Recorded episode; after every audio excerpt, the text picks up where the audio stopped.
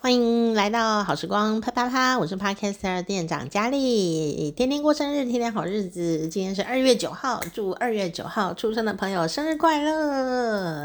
哦，那我们一样呢，在今天我们会跟大家分享一个二月九号的节日，然后呢，啊，二月九号出生的名人以及二月九号的寿星呢，有哪些独特的个性呢？哦，除了你是二月九号出生的人以外呢，哦，我们每一天呢都有过，每个人都有过到二月九号的朋友呢，也可以知道一下今天呢，到底是啊，在世界的啊角落，然后有哪一些特殊的庆祝活动，或者是有一些文化的。啊，元素哈，那你也可以分享我们的节目连接给你二月九号出生的朋友喽。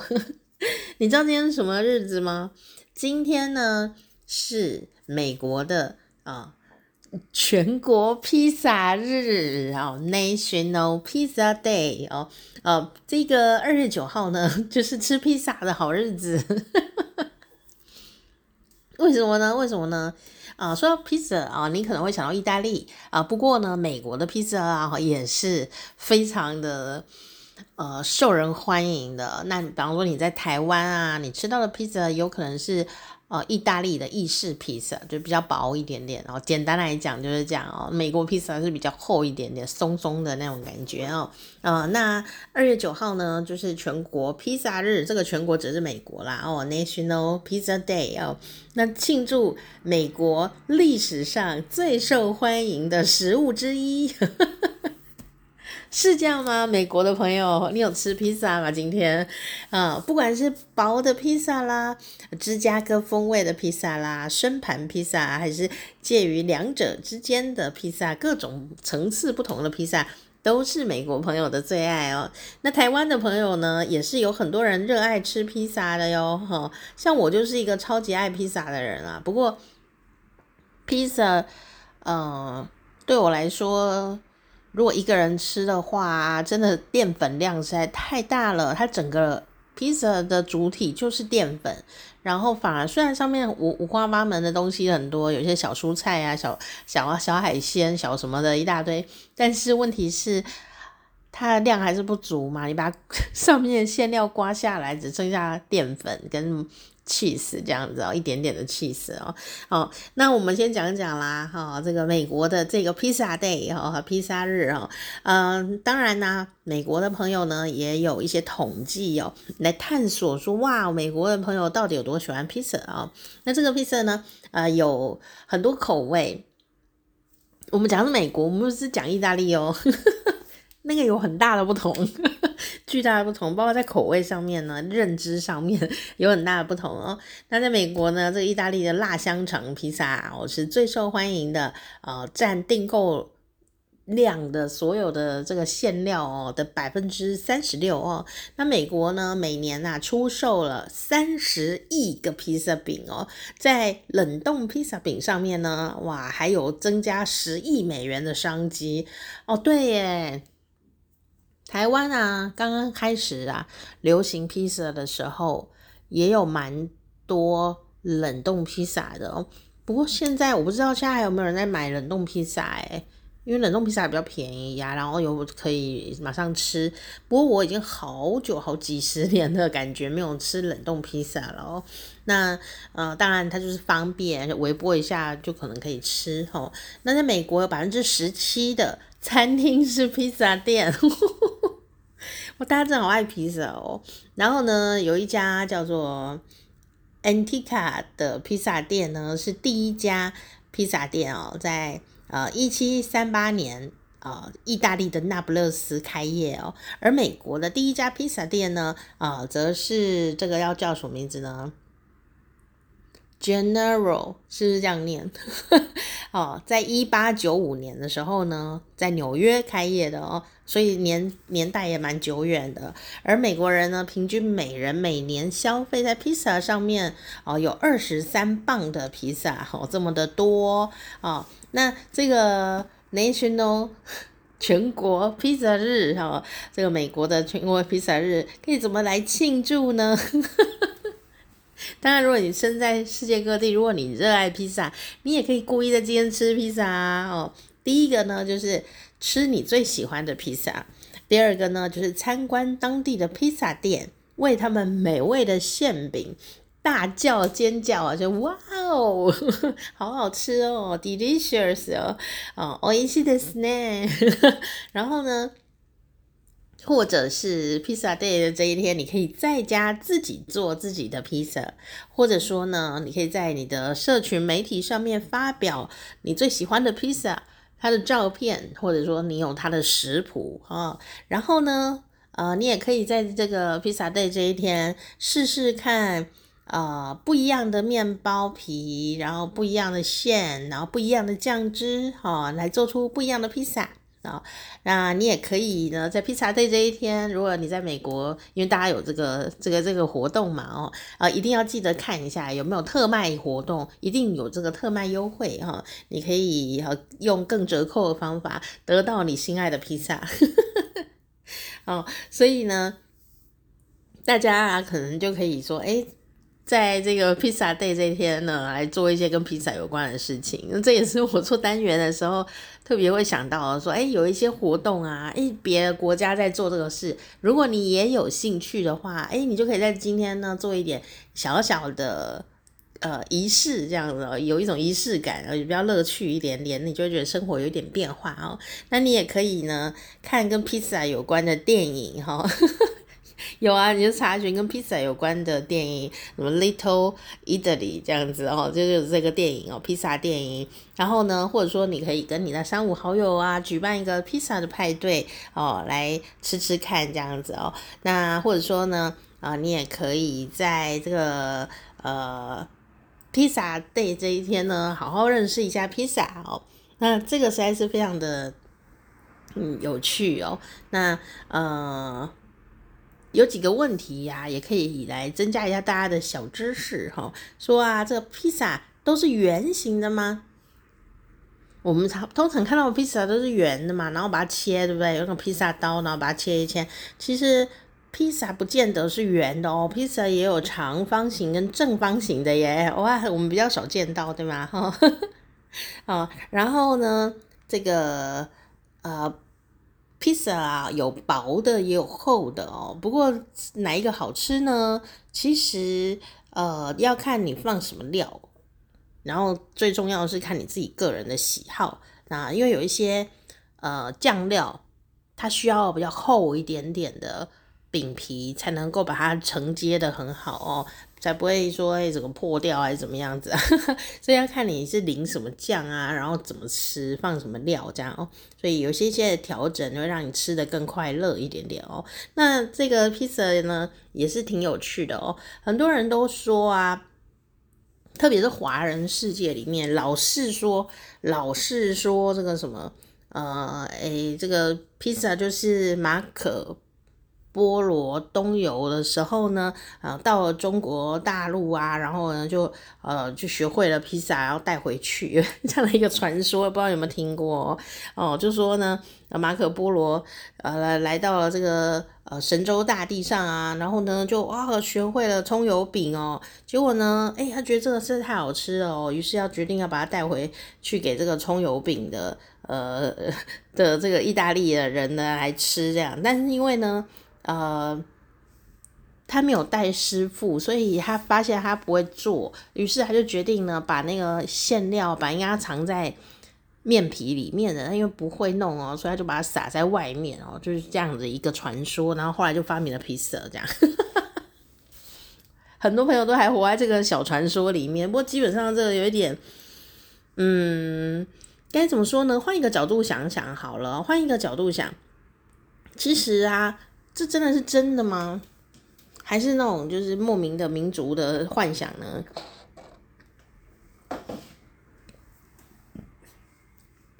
因为啊，我讲一个点给大家听听看哈，我没有答案哦，因为我不是马可波罗。嗯，欧洲人啊，使用小麦来吃，已经有三千多年的历史了。哦，怎么可能连饼都不会做呢？你喜欢怎样？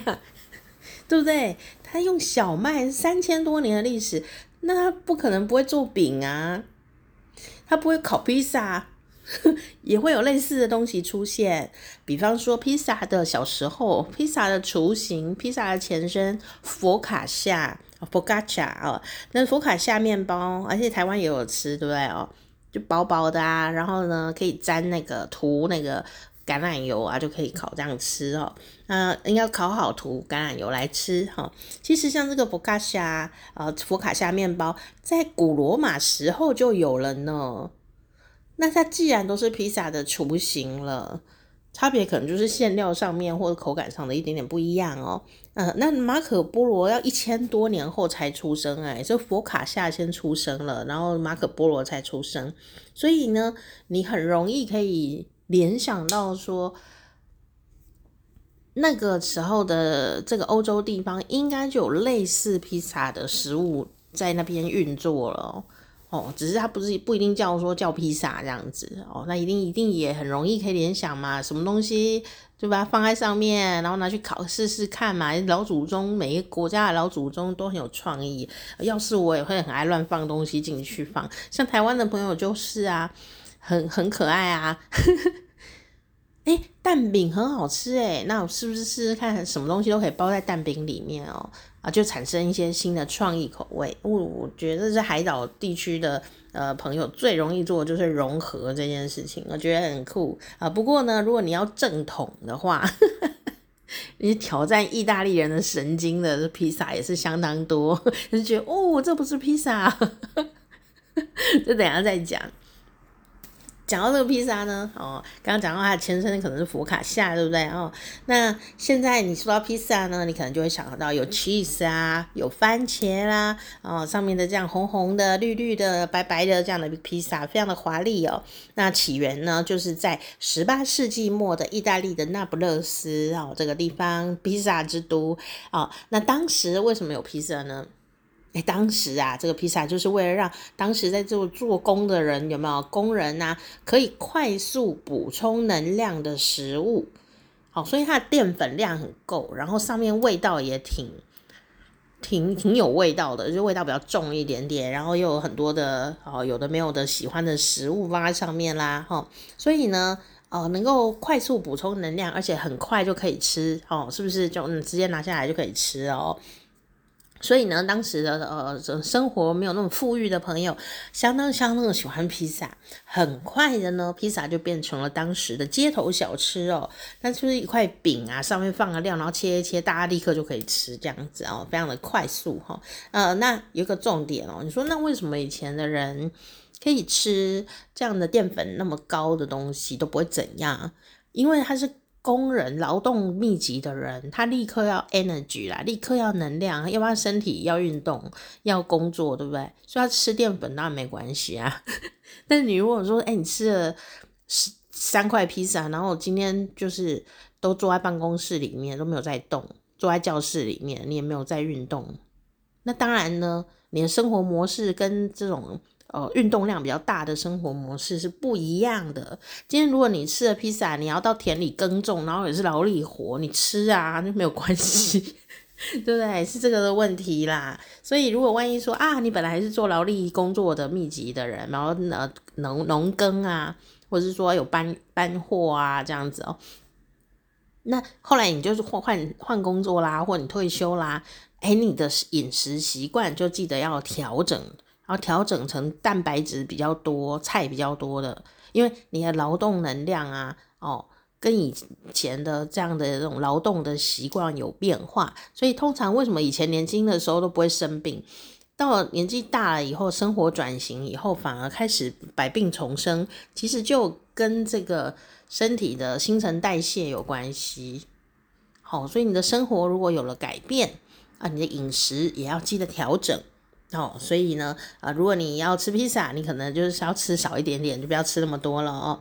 那 忽然讲起大道理来，总之呢，现在啊，啊、呃，这个在当时呢，很多人啊，在造访当时的十八世纪末的这个那不勒斯呃的呃有钱人哦，都听闻了当时的这种啊、比较呃。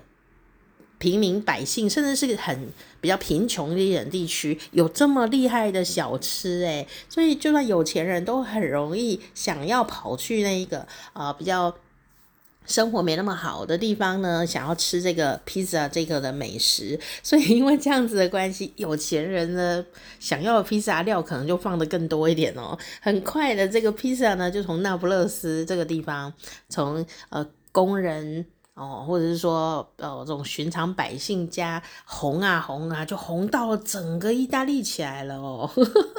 所以呢，这听起来说这个故事比那个马可波罗的葱油饼故事是不是更厉害一点点？哦，这实在是很有趣。然后呢，呃，还有一个一些有趣的披萨冷知识哦，就是说啊，说呃，披萨热量很高哦。这你好像不想听这个哦，好吧？好，这个。呃，每人每年每一个美国人啊、这个平均值只会消化掉十六点九磅的苹果跟十一点七磅的巧克力呢哦，但是呢啊、美国人平均每年竟然可以吃掉二十三磅，也就是四十六片的披萨呢。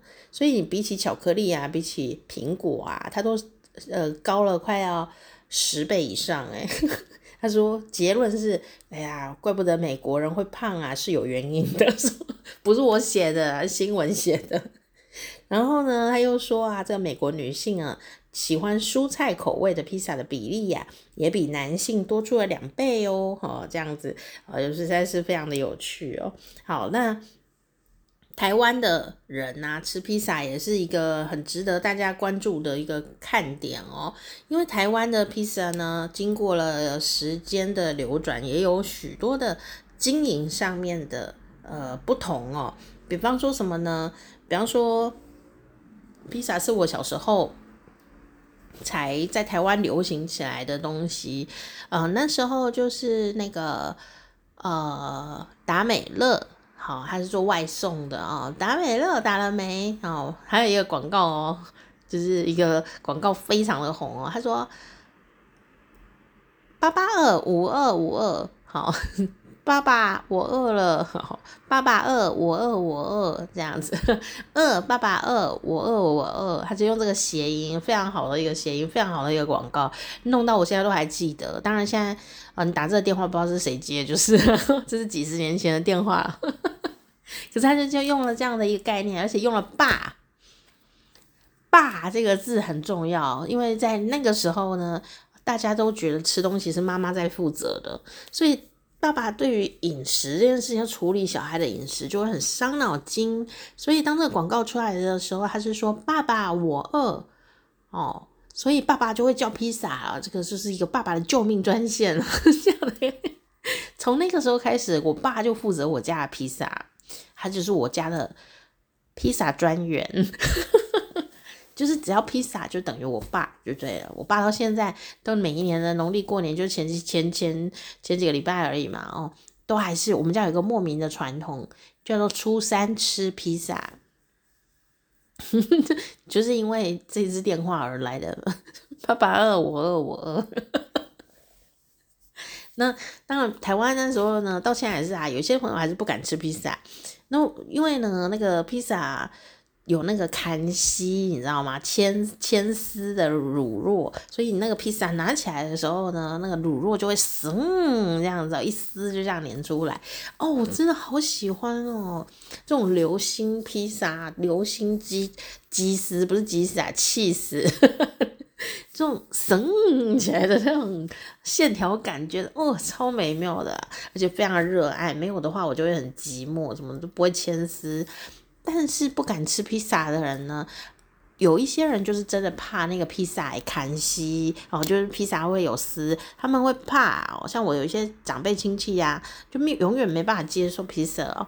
就是因为他会牵牵这个丝，干吸出来，他就觉得哇，好奇怪，食物好像坏掉。对啦，也是，那我们不会强迫人家吃异国料理的嘛。好，那但是披萨也是很方便，然后在台湾现在的话就变成一种派对型食物。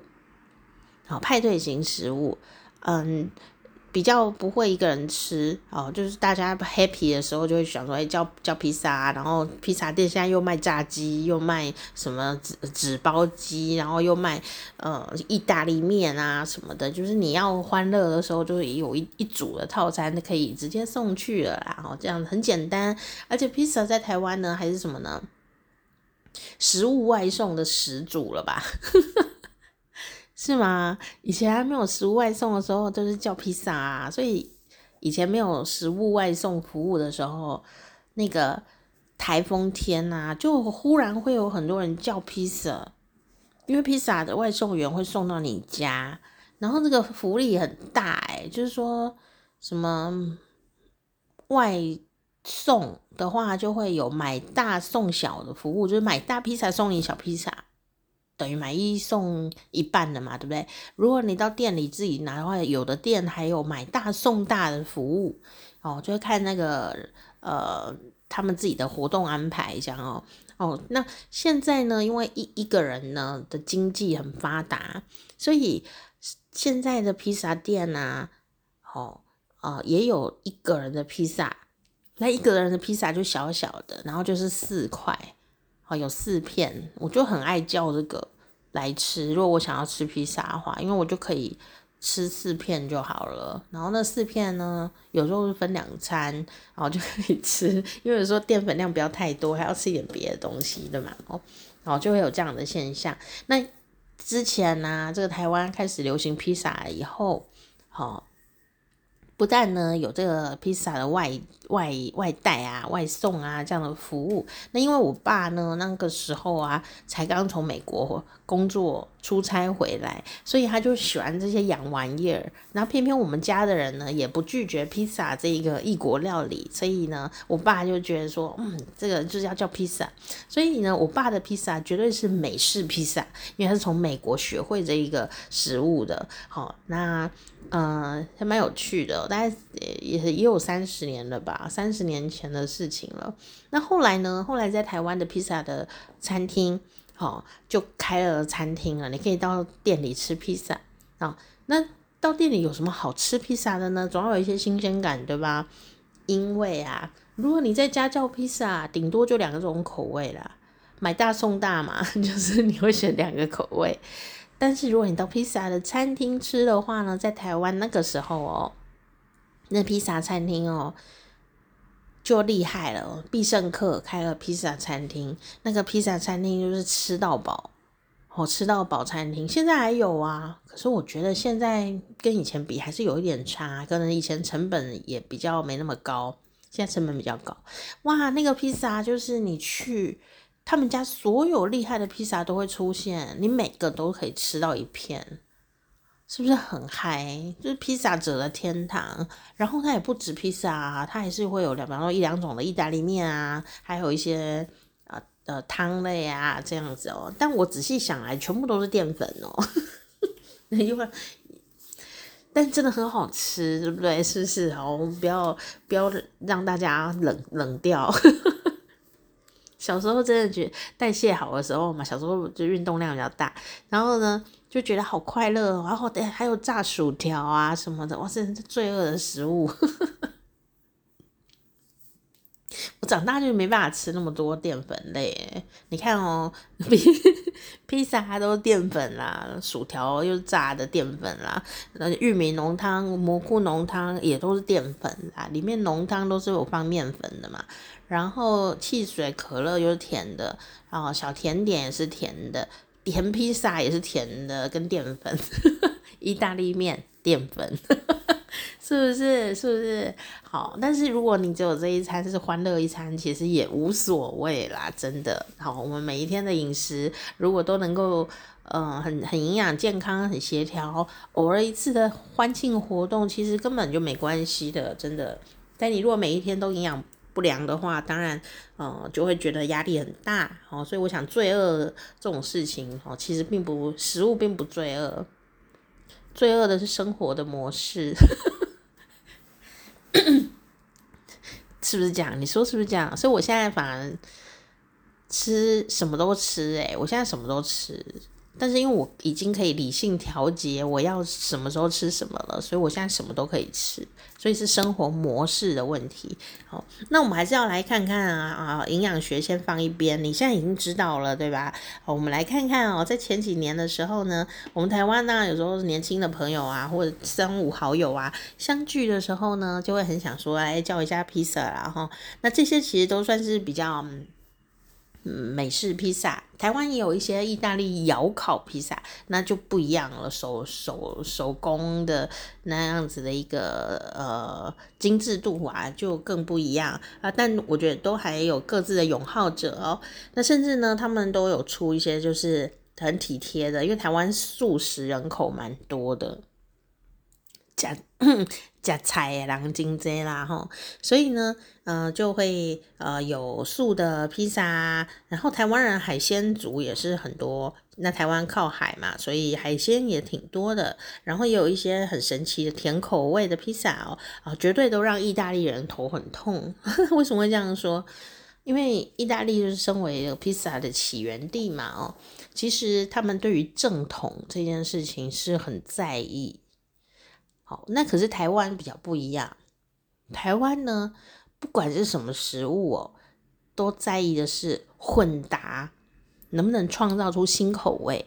那台湾人的味蕾啊，对于这种冲击性的食材融合在一起这件事情是，是我觉得真的是很厉害诶。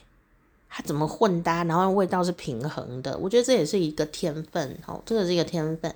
但对于说，想要就是比较道地的口味啊，或者说比较呃这种呃符合原产地的味道的人，可能在台湾就要找一下，就要找一下，因为台湾这是食物很容易落地生根，然后就变成自己的样子 的一个国度。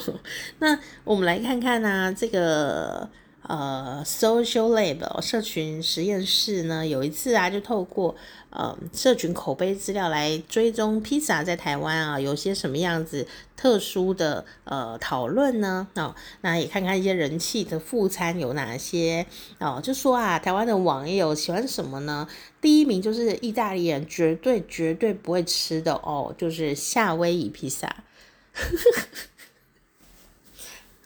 可是夏威夷披萨很好吃诶，可是为什么意大利人不喜欢夏威夷披萨呢？夏威夷披萨哦，基本上就是一个人拿一个台湾人呢入门吃披萨的首选。为什么？因为小朋友第一次吃披萨也很容易，爸爸妈妈就会帮他选啊夏威夷披萨。或者说说从来没吃过披萨的人，第一次要吃披萨不知道怎么办，人家也都会推荐他夏威夷披萨。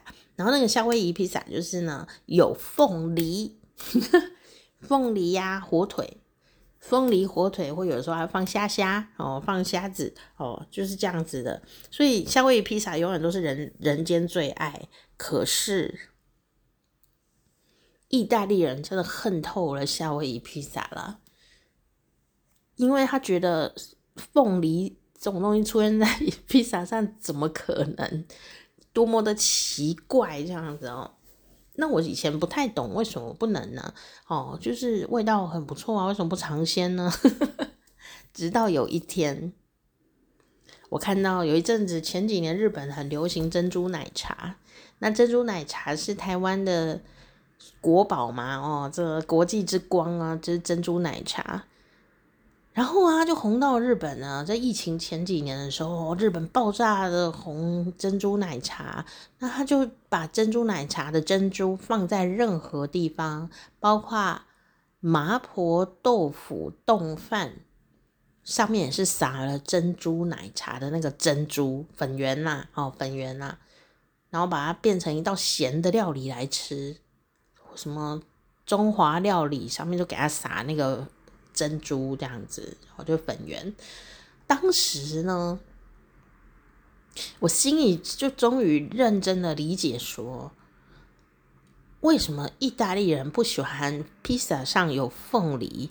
因为你逻辑上就觉得那怎么会都在一起呢？这样子，就像是麻婆豆腐的冻饭上有粉圆这件事情，看起来也是就是很离奇。可是可是可是因为我因为日本是海岛嘛，哈。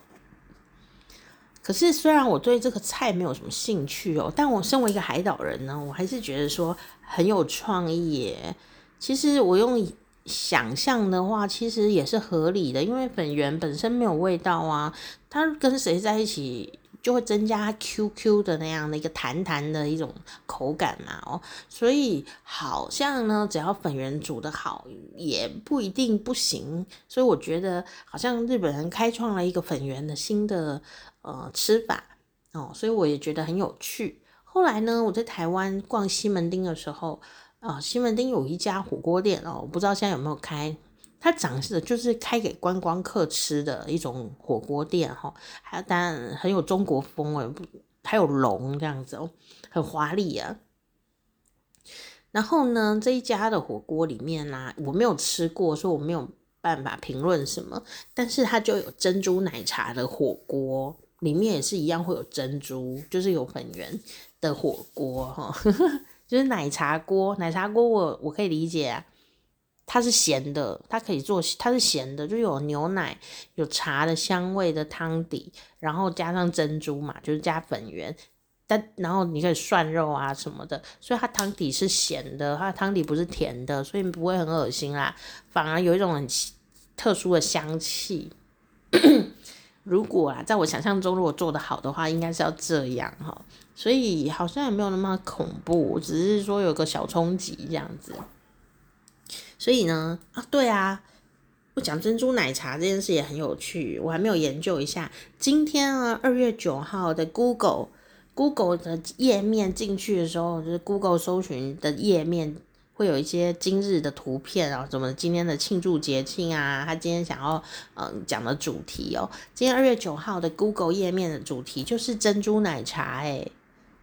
我不知道为什么，我还没有查到为什么。但是总之，我今天按进去就发现是珍珠奶茶，真的是台湾之光。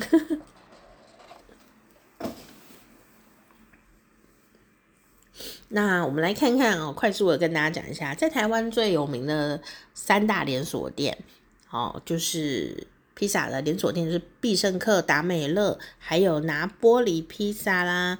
哦，当然不止哦，还有像那个。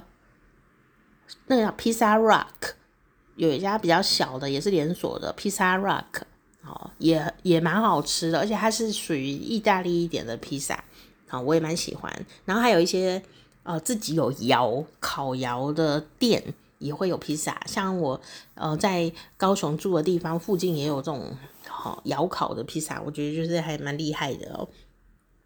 那我们来看看这个美式的呃披萨连锁店在台湾的这个三大口味哦，呃，刚刚讲到啦，这个呃必胜客好的第一名是夏威夷披萨，但是呢，在这二零一一年的调查里面，第二名你就很难猜测了，因为必胜客现在就是很花俏。呵 呵我觉得他找到一条路啊，就是很花俏，但意大利人不能接受。不过没有关系，这也是台湾哦。因为呢，这一份调查报告里面啊，必胜客的第二名哦，叫做花好月圆花生汤圆的披萨。台湾有一道菜嘛，我们前几天讲那个。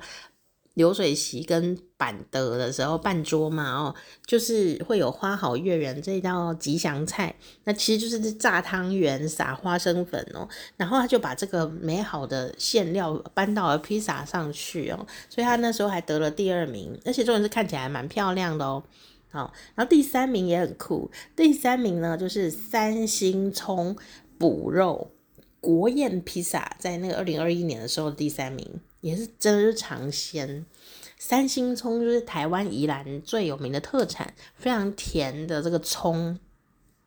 补肉呢也是，哦，这个补肉呢就是一个炸肉，非常的好吃，也是宜兰的名产哦，就是呃。台湾的说国宴上面，它其实是民间小吃啦，但国宴上有出现过这道菜，它非常的好吃，我也很爱。就没想到这么台式的东西，而且是超宜兰的，就搬到了披萨上面哦。那我今年看必胜客的时候，必胜客有出那个万圣节披萨，非常的有趣，我觉得真的很有趣，因为他就把那个好像长是应该是汤圆吧，白色的，然后加上他们的一些呃装饰啊，这样子哦，他就把它做成小幽灵，小幽灵的感觉，所以披萨上有几位小幽灵在那上面，我觉得很可爱，我想吃起来应该有一定的水准，哦就但淀粉很多。很可爱，好了，看达美乐在这个榜单里面，达美乐当年的第一名是什么呢？黑糖珍珠披萨，甜的。黑糖珍珠是什么？其实就是珍珠奶茶的朋友啊，珍珠就是粉圆嘛，对不对？也是甜的，然后就是这种 QQ 的感觉哦。然后呢，也是淀粉哦。第二名呢，达美乐第二名就是夏威夷披萨，你看夏威夷披萨不败啊哦。第三名呢，哎。这也是很台湾的一种新的，算是一种创新的呃饮食的菜单了。蔓越莓樱桃鸭披萨，樱桃鸭是一种鸭的品种，在台湾哦。然后呃，它就加上了这种蔓越莓的酸甜的感觉。其实这应该是一道呃咸的料理哦，因为它是鸭肉，但是味道应该是有一点酸甜，然后颜色也漂亮，都是红红的这样子哦。然后第三名是拿坡里披萨，拿坡里披萨第一名是夏威夷披萨。你看台湾人到底有多喜欢吃夏威夷披萨？我也喜欢啊。好，第二名呢，这也是很妙，美国风脆薯披萨，披萨上面放脆薯，就是薯条那一类的东西，就有点像台湾流行的蛋饼，里面包薯饼，超级。超级好吃，但是也是热量很高，对不对？淀粉加淀粉的概念。那它第二名，第三名的拿玻璃披萨是海鲜披萨，哈，嗯，好，这就是呃这个前几年的一个啊、呃、网络上面的人气，我想应该不会差太多，哦。但是呢，像过年的时候啊，我们讲过年的时候，我们家有吃披萨的习俗，对不对？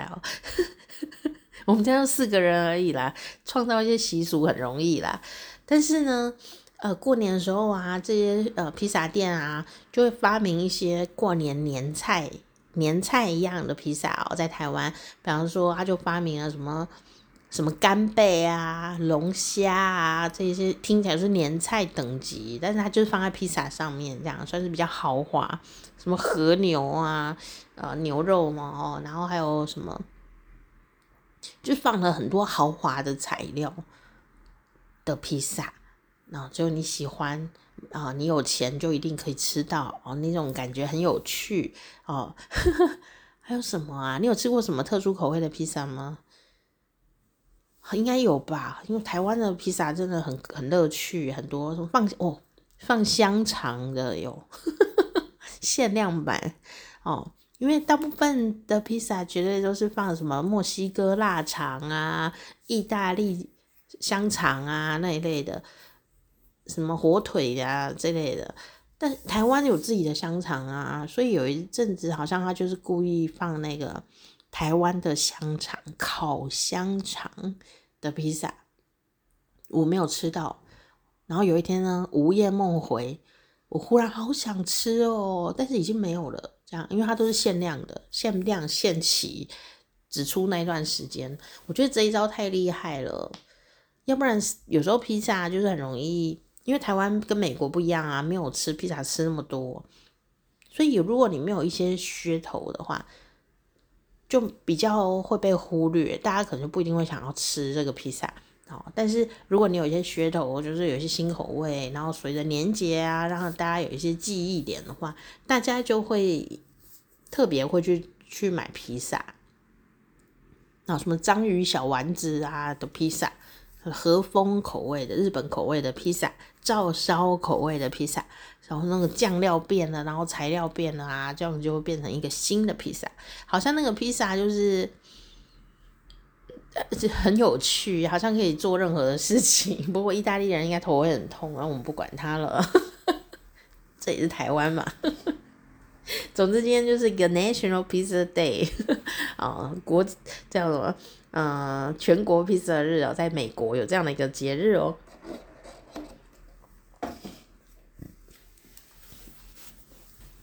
好，在这个 披萨日之后呢，当然是要来跟你分享了这个二月九号哈，披萨日之后，二月九号呢，还是谁的生日呢？好，让我们一起来看看二月九号的人呢，啊，生日的人有谁？好，其实呢，这个二月九号啊，哦，有时候还是国际贝果日。贝果日，但是今年贝果日好像是一月份，哈，一月份。然后，但是呢，也有人是过二月九号的。啊，如果你喜欢吃贝果这种面包的话，你也可以趁机在今天吃两下，这样。那我们二月九号的寿星有哪些人呢？好，来吧，我们来看看 二月九号的寿星。好，除了我们收音，这个不是收音机啊。Podcast 的听众朋友，你有可能是二月九号的寿星之外，祝你生日快乐哦！好，我们还可以来看看哦，啊，这个德国汽车工程师威廉梅巴赫，好，还有呢，日本超级有名的作家，你今天呢可以趁机看一下他的文章哦，研究一下他的文章，爱猫人士，猫奴夏目漱石。日本的大文豪夏目漱石被我这样介绍，不知道会不会生气，但我不管。啊、夏目漱石，呃，是他的笔名，他的本名呢叫做夏目金之助，好，黄金的金，帮助的助，哈。他呢是日本啊明治到大正时代的作家，也是时事评论家，而且呢还是英文学者哦。哦，那他呢呃是日本的呃大文豪，也就是日本现代文学当中最伟大的作家之一哦，有国民大作家之称。那我觉得能够被称为文豪的人呐、啊，他写的文章你不一定。会喜欢也不一定要喜欢，但是呢，呃，他的这个文豪级的作品哦，就是说在不同时代啊，他都能找到喜欢他的人，就是经得起时间的考验。但我不见得说，哎，你一定要喜欢他才叫做有学区、有水准，不见得。因为文豪这种生物，就是说个性很鲜明啊，就跟披萨一样哦。你要呢，就是很喜欢他；要嘛，就是很讨厌他啊，就是没什么兴趣。所以呢，呃，你可以试着去读读看，在不同的时间段，你可以去看看他写的文章，看他写的小说，看不懂就算了。也许有一天会看得懂，也许你跟他缘分还没到哦，那都不重要。但是至少说，哎，知道有这个人哦，这样也不错。然后呢，他很有名的作品哦，第一个就是《我是猫》哦，这本很厉害，要假装自己是，他是以猫的视角来写作，这很酷。然后呢，少爷、哦，还有像是呃这个三四郎哦，那呃为什么他叫做夏目漱石啊？其实这个笔名的由来是来自唐朝哦，唐朝的时候呢，一本历史的一本书，就是写历史的书，就是《晋书》。这个《晋书》不是说禁止的禁，《晋书》讲的是西晋这个朝代哦，西晋时期的呃历史，叫做《晋书》。那《晋书》里面呢，这个孙楚啊，就有这个哦漱石枕流啊的故事。所以呢，他就觉得这个名字很很美啊。哦，这个漱就是漱口的漱哦。哦，漱石枕流是什么意思呢？哦，其实啊，哦，就是说，呃，有一种，呃，很该怎么讲呢？这应该要另外讲一集，对不对？哦，就是说，呃。为什么你要素食整流啊？但是当时的一个故事是这样写的啊，就问他这样为什么要素食整流？然后呢，这个当时这个男主角啊就说啊，好，好，流可整，石可漱乎？就是说你可以睡在河流上啦，但是石头怎么漱口啊？然后呢，这个男主角就说啊，孙楚，好，孙楚就说，所以枕流。欲洗其耳，就睡在河流，就是呃把耳朵给洗清洗干净哦。所以数十啊，欲立其齿，立就是一个砥砺的砺啊，这样的意思。好，所以呢就有这样子的一个。呃，由来好，有这样的一个由来，好，那就是要哦来这个素食整流，哈，好，这实在是一个有趣的事情啦，好，呃，应该他本来要说的是整实数流才对，这样比较合理吧？你听得懂吗？好，这故事这样子的啦，就是说呢，哦，这个孙楚啊。他出生于官宦世家啊，就是家里家世背景很好呢。好，那从小呢，就是一种一个很爽朗豪迈啊，然后有一点没有不是很严肃的那样的一个人哦，然后才华洋溢哦。那年轻的时候呢，啊，这个孙楚啊，哦，就想要隐居哦。年轻就要养老是吗？年年轻就要隐居，就为什么呢？啊，其实也可以理解，因为那个时候朝代没有很稳定。好，西晋的时候，朝代并不不是什么太平盛世啦，所以他就跟王继说啊，哈，当整实数流，他应该是要这样讲哦，我想要就是住在山林当中，睡在石头上，然后呢，呃，漱口啊，这样子哦，就梳洗就用河流的水，就是有一种大自然野放的这种。感觉嘛，哦，但是他不小心口误嘛，哦，所以就说成了素食整流。那这个时候，王记大概就问他啦，就问刚刚我讲那一段，说你要怎么睡在河流上啊？河流还可以稍微睡一下哦，但是你石头要怎么漱口这样？所以啊，我反应很快，他就讲说刚刚讲的这个吧，我就说啊，我就是呢，好很有意境这样哦，我就是睡在这个水上面呢，啊，还让我的耳朵。听得更清楚，然后呢，数十就是为了来来砥砺我的牙齿，把它磨得很利，这样。好，口齿伶俐啊，我觉得 真的是很有趣。好，所以呢，好，就是一个可能是口误，但硬掰的很有道理的故事。当然有可能他本来就是这样想了，我不知道。你不能扣印他来问，所以呢，不管怎么样呢，这个有趣的回答呢，就变成夏目漱石的笔名的由来哦，他就被这个故事深深的吸引了哦，本来是拿来当号，后来就直接拿来当名字，所以要夏目漱石就有这样子的一个笔名出现了哦。那这个夏目漱石，呃，我的朋友啊，就是台湾有名的帅的。超美型男的这个甜点的师傅就是啊江州行哦，他呢就曾经做过，他读完一本文学书，有时候闲来无事就会做一个跟这个甜这个书内容哦相关的呃蛋糕嘛哦，他就有做过夏目漱石的蛋糕，他那一个蛋糕的名字就是少爷。他就看少爷这本书做的一个蛋糕，我记得上面还有抹抹茶的颜色在上面，很漂亮的一个蛋糕，小小的一个人的那种蛋糕。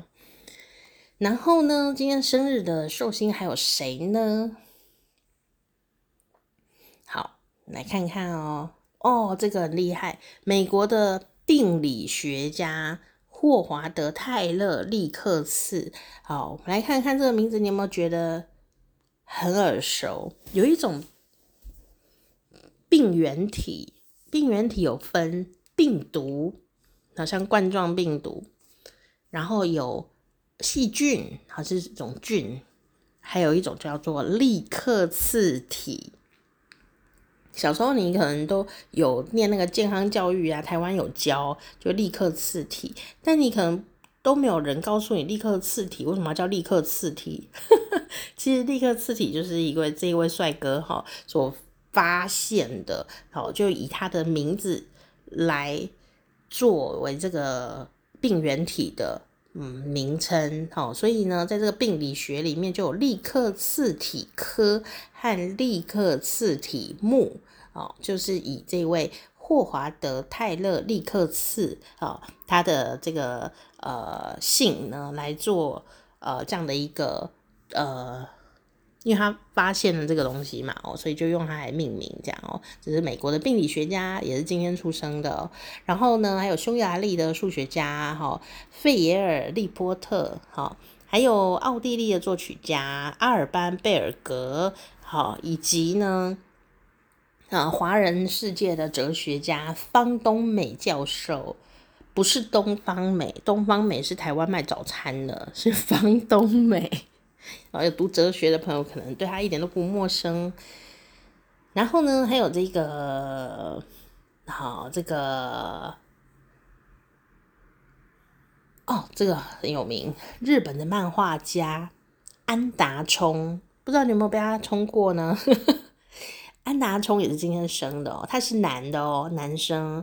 然后啊，他画了相当多的少年漫画哦，不晓得你有没有看过呢？好像是现在还很红的，就是《四叶游戏》，就是安达充画的呃作品哦。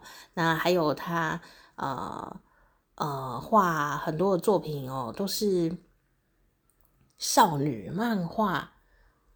世界的经典名作，好，那他呢？后来啊，哦，哎，又回了少年漫画界，就是日本的少女漫画跟少年漫画有很大的不同，包括像画风啊、讲故事的内容啊，就很大的不同哦。但是后来呢，他呃。呃，不但画少女漫画，然后后来又转回少年漫画界，所以呢，他创作出来的这个气氛跟别人就非常的不一样哦。他把那个少女漫画的一些气质啊，就带入了少年漫画里面，所以呢，呃，也的确哦，在这个八零年代的时候呢，就得到了相当多的漫画的奖哦，而且呃卖得相当好，真叫好又叫座哈。最近最卖座的这个呃作品呢，就是《四叶游戏》了。好，不晓得你有没有看过啊、呃？这个安达充好的作品呢？安达充就是呃今天出生的哦。然后呢，还有像是呃马来西亚的歌手，台湾朋友、华人世界的朋友一定很熟，就是巫启贤。守住你的承诺太少，烧声啊！录了一个小时，烧声不能唱歌。巫启贤啊，我唱了很多厉害的歌，对不对？好，然后呢，还有呃台湾的男演员，他也其实让我们印象很深刻，就是荣祥哦。然后还有这个呃美国的男演员科林伊格斯菲德，还有呢这个我记得还有一个很厉害的演员。好，先讲这个，这个我很喜欢他哎。虽然他个性好像风格很独具哦，但我个人觉得他就是很美。章子怡，章子怡也是今天出生的，中国的电影的女演员章子怡，台湾的艺人吴怡佩，哦，她也是非常的可爱哦，然后又专业的一个女生，还有很多人喜欢这个角色，特别有趣，就是英国的男演员汤姆希。德勒斯顿，哦，他是谁呢？他就雷神索尔的弟弟呀、啊，雷弟，雷神索尔的弟弟，那，很帅啊！就看雷神索尔的时候，电影啊，雷神索尔的时候呢，他呢就演那个洛基嘛，哦。结果没想到，大家就一直爱他，讲不是 政治很不正确，然后他演反派，然后大家都喜欢他，喜欢洛基，有没有？你有没有喜欢洛基？在那个复仇者联盟啊里面啊，大家都很爱看他哦。然后雷神说里面的这个雷弟，雷神的弟弟也是哦，让他整个国际爆红的一个角色。事实上呢，他声音非常的。好听，然后很有气质的一种很英国人的样子哦。他电影啊、电视剧啊、舞台剧、广播剧啊，他都有涉猎哦。那前阵子啊，几年前呢，他在网络上有一个很红的，就是好像用他迷人的嗓音念圆周率吧，然后大家忽然都快要就是耳朵开出玫瑰花，这样，忽然大家都怀孕的那种状态。大家有兴趣可以找他。哦，雷神索尔的弟弟洛基在念圆周率，圆周率给你们听的声音这样子哦。哎，如果找找看，如果有就把它粘在下面，没有的话你们自己找。因为蛮好听，他声音很好听，可是他念很短啊，没有念很长，还是念什么我忘记了，他就念了一个东西，哦，然后很性感的那种感觉。还有日本的女歌手铃木雅美啊、还有像是这个，还有韩庚哈，韩庚，韩庚呢，就是也是在呃这个，算是他是中国歌手啊，然后也是韩国的。呃，男团神团哦，Super Junior 的呃之前的成员哈、哦，就是韩庚，然后韩国的男演员崔振赫，好、哦，好，还有呃，看看还有谁很值得聊一聊，